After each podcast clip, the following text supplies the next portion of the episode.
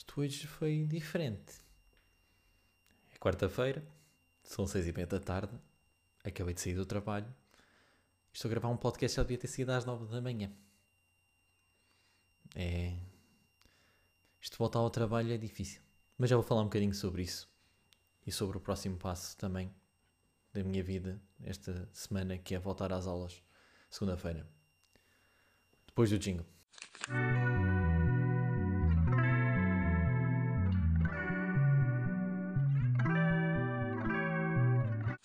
Então, meus queridos, como é que estão? Esse regressozinho ao trabalho, depois daquele primeiro episódio de setembro, em que se calhar refletiram um bocadinho sobre o que é que realmente este mês simboliza para vocês e o recomeço depois das férias. Para mim, digo-vos uma coisa. Os dois primeiros dias gostaram. Gostaram, sim senhor. Depois a gente volta, volta aos desafios, volta à rotina e a coisa volta ao normal. Depois do mês de férias, isto voltar a arrancar é um bocadinho difícil. Em relação a isso, também regresso às aulas esta semana, tanto universitários como o ensino obrigatório. As minhas aulas já começam para a semana, dia 18. Veremos ainda há alguma tinta para correr antes de começar efetivamente as aulas, mas está está-se a avizinhar um semestre interessante. Mas, como vocês sabem, eu estudo e trabalho ao mesmo tempo. Felizmente parece que conseguimos equilibrar as duas coisas, o que é sinceramente muito bom. Estou, estou muito feliz por se tudo correr bem, que as coisas estejam, estejam equilibradas, porque equilíbrio é tudo o que eu preciso neste momento sem entrar exageros no que toca à, à escola, nem horas a mais, nem trabalho a, a mais. Desde que se um bocadinho mais devagar e que com mais cabeça, para mim está, está muito bom. Em relação à rotina, olha, incrivelmente posso dizer uma coisa. Tenho conseguido correr três vezes por semana mesmo estando a trabalhar. Palminhas palminhas que tem sido incrível. Estou bem orgulhoso de mim, acreditem. Eh, nunca me mantive. Às vezes mantinha, de certa forma, hábitos e estratégias e eu vou fazer isto e vou fazer aquilo e não desisti na primeira semana. E já vamos a meio da segunda e fui correr hoje às 7 da manhã. Pelo menos uma semana e meia, ali certinho, esse um relógio suíço. É incrível. Estou muito orgulhoso de mim. E agora, o que é que eu fiz? E é, é o primeiro tópico que eu queria falar. Uma organização estruturada com pés e cabeça. Falei um pouco disto no episódio anterior, mas eu olhando para o tempo, olhando para um meu calendário, olhando para o tempo que as coisas realmente vão ocupar no, na minha agenda, é muito mais fácil eu realmente perceber o que é que se passa. Onde é que eu estou a gastar tempo? Onde é que eu vou estar? É incrível eu chegar a olhar o meu calendário, ter a prioridade de dormir 7 horas, meia-noite às 7 da manhã. Porquê? Porque às 7 da manhã tenho que ir treinar, tenho que ir correr. A seguir, trabalho e escola. Mete lá o horáriozinho de trabalho, mete lá o horáriozinho da escola. Ante. Temos livros. Próxima coisa. Quero fazer, quero meter aqueles dias off. E nós olhamos para aquilo e dizemos, fogo. Afinal, é bom ter isto organizado. Se tem a minha vida mais leve se tiver um planeamento. Agora também tenho que fazer um planeamento mais diário, ou seja, não focando só agora neste curto prazo de uh, neste nível tão acima da abstração que é ter apenas as partes mais importantes do dia, que é o trabalho, o tempo, alguns tempos livres, a escola e os treinos. Também quero começar a meter lá tarefas no meio. Não, tenho bocadinho, consigo ir às compras, consigo fazer não sei o quê. Isso para mim já era, já era incrível. Mas pronto, um passo de cada vez. Isto faz parte da, da minha nova forma de ser.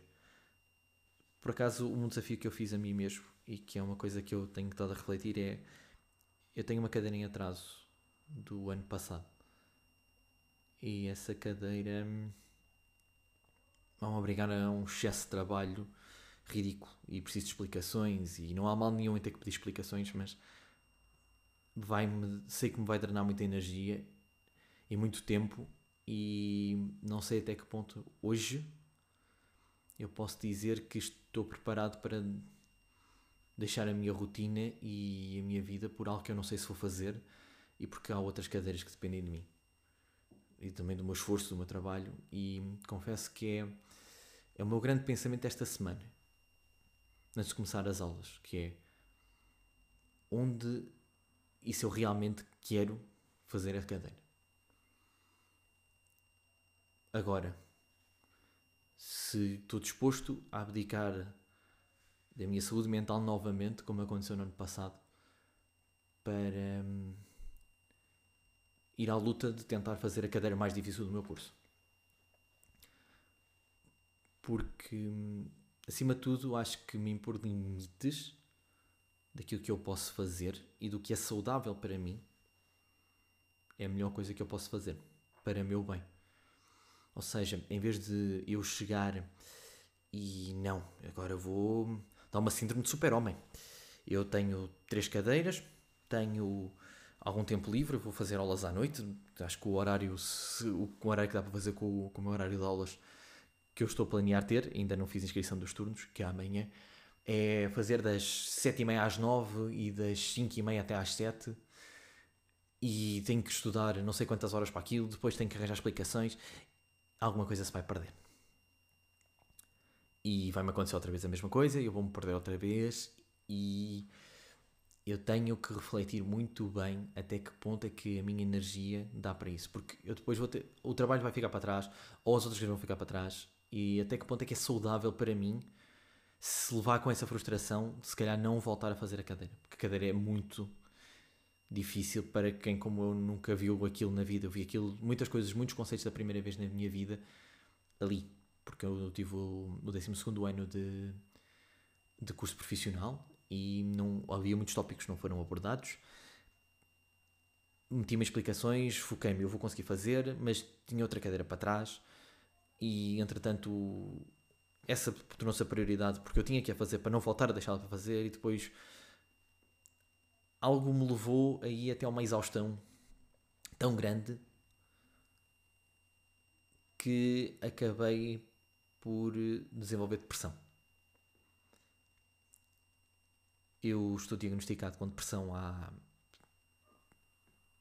15 dias.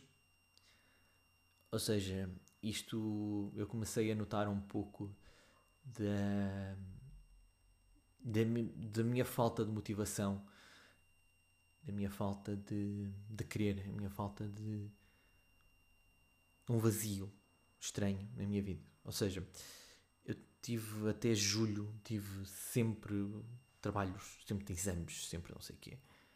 Entretanto, ali nas últimas três semanitas, acho eu que tive um exame que tive que ir fazer na segunda semana de julho, no dia 12, se a minha memória não, não me falha. Em julho eu fiz eu fiz esse, esse último exame estava um bocadinho ansioso para receber a nota porque tinha, apesar de ter a certeza que me tinha corrido bem, não estava 100% confiante, que é uma coisa estranha, porque eu eu normalmente tenho a noção das notas que tenho nos exames.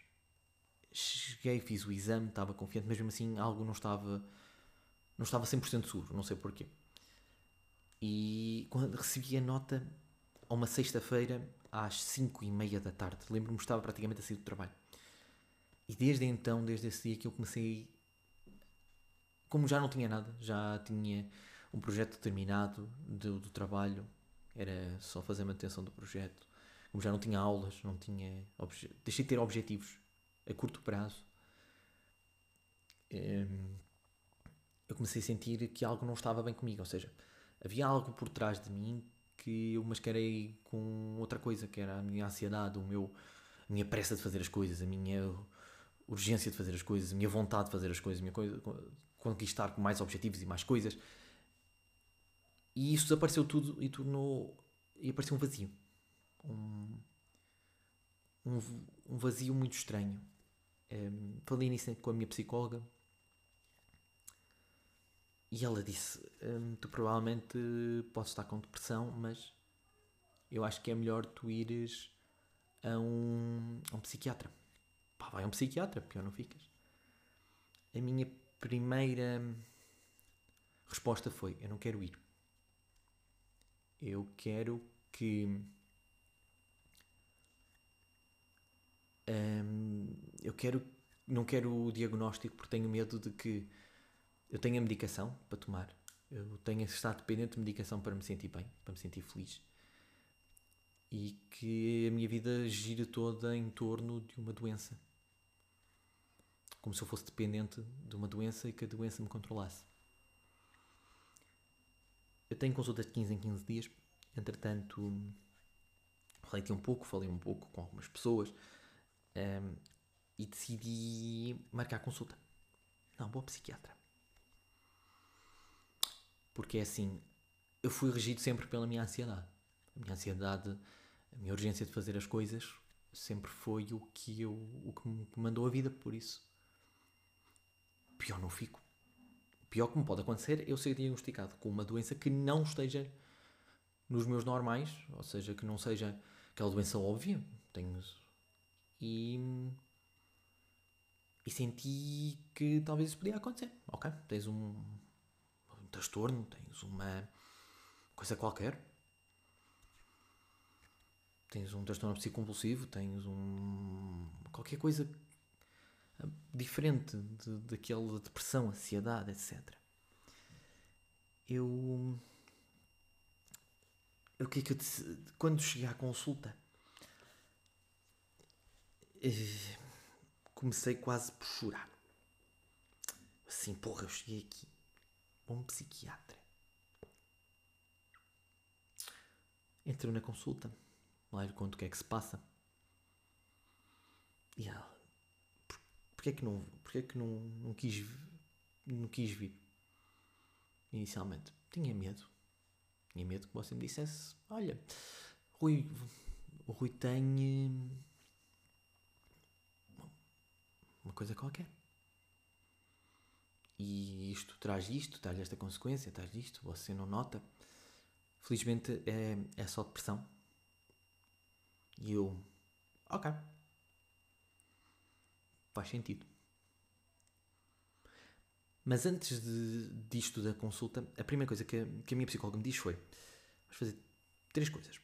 Vais comer frutos secos, vais fazer exercício, de uma vez por todas, e vais desporto de 15 minutos ao sol por dia. Ok. Desporto. 4 anos federado. Andei vai e não vai. Algumas coisas. Fiz xadrez no ano passado, mas entretanto veio análise de matemática no ano passado, com explicações até às tantas da noite, e um horário cheio, e desisti do xadrez. Foi a última coisa que eu tive. Ok, vamos correr. Tinha comprado umas sapatilhas quando, quando fiz 24 anos nunca as tinha usado. Ok, vamos correr. Pequenas sapatilhas. Vamos lá. Entretanto, noto. Pelo menos, são mini conquistas todos os dias. Todos os dias que eu vou treinar, tipo hoje, uma vontadinha às 7 da manhã. Chego, acordo, todo feliz da vida deixo as coisas já preparadas para dia, no dia anterior, chego, visto, visto a, minha, as minhas, a minha camisola de manga comprida, os, os calções, um pequeno almoço incrível que a minha namorada uma, uma altura se lembrou e que eu vi também por alguns nutricionistas que, que é bom, que é um pãozinho com, com banana e manteiga de amendoim e vamos fazer 3 km qualquer coisa que eu fiz hoje. Ok?